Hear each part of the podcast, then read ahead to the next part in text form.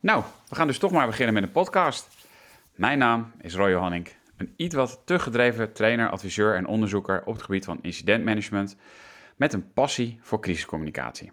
Ik help mensen graag bij het ontleden van het incident om te bepalen welke toegevoegde waarde heb jij als adviseur bij dat incident. En mijn naam is Dianne Deurlo, een trainer en interimmer op het gebied van crisiscommunicatie. We werken nu een aantal jaar met elkaar samen. Na een blended leerlijn met verschillende leerstijlen was ook de podcast één van de leerstijlen. En daar werd positief op gereageerd. Dus ja, gaan we daar ook mee verder. Ja, en onze podcast die moet een onderwerp hebben. En dat onderwerp is geworden communicatie in gewone en in buitengewone omstandigheden. Want het verschil, dat is er volgens ons niet. Het gaat toch gewoon om communicatie? Tijdens incidenten communiceren we niet ineens via hele andere communicatiemiddelen of communiceren met andere doelgroepen. Maar communicatieadviseurs die zijn volgens ons gewoon echt dagelijks bezig met het bepalen van de juiste communicatiestrategie en het adviseren van bestuurders. Dus daarvoor moet je hen niet specifiek trainen.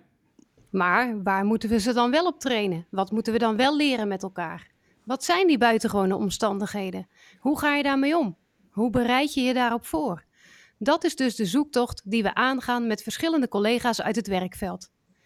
In een gesprek van ongeveer 30 tot 40 minuten gaan we vooral kijken naar incidenten uit ieders loopbaan. Welke incident is je het meest bijgebleven? Waardoor komt dat? Hoe kun je je voorbereiden op buitengewone omstandigheden? En wat kan en wil je meegeven aan collega's die ook in buitengewone omstandigheden moeten communiceren? Ja, we gaan natuurlijk ook zelf leren, want je bent nooit te oud om te leren tijdens deze podcast. Dat hebben we gemerkt. Maar we hopen ook dat jullie en anderen dus, die dit gaan uh, luisteren, ook kunnen leren. Dus abonneer je op onze podcast of geef een tip voor een gast. In elk geval veel luister- en leerplezier gewenst.